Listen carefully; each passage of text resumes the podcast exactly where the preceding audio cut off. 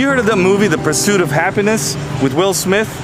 Well, you see, I want to ask you today are you pursuing happiness in the sense of the world?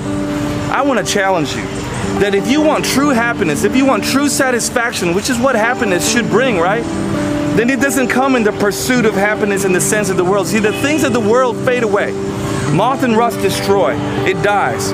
You see, but if you pursue righteousness, it says in the word that righteousness and peace kiss.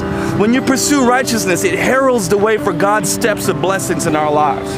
So I want to challenge you today take stock of your life and see whether it really is the pursuit of happiness in the world or pursuit of God's righteousness. And I'll guarantee you, you pursue God's righteousness today, put your life in order, and the blessings and the kiss from heaven itself will come upon your life.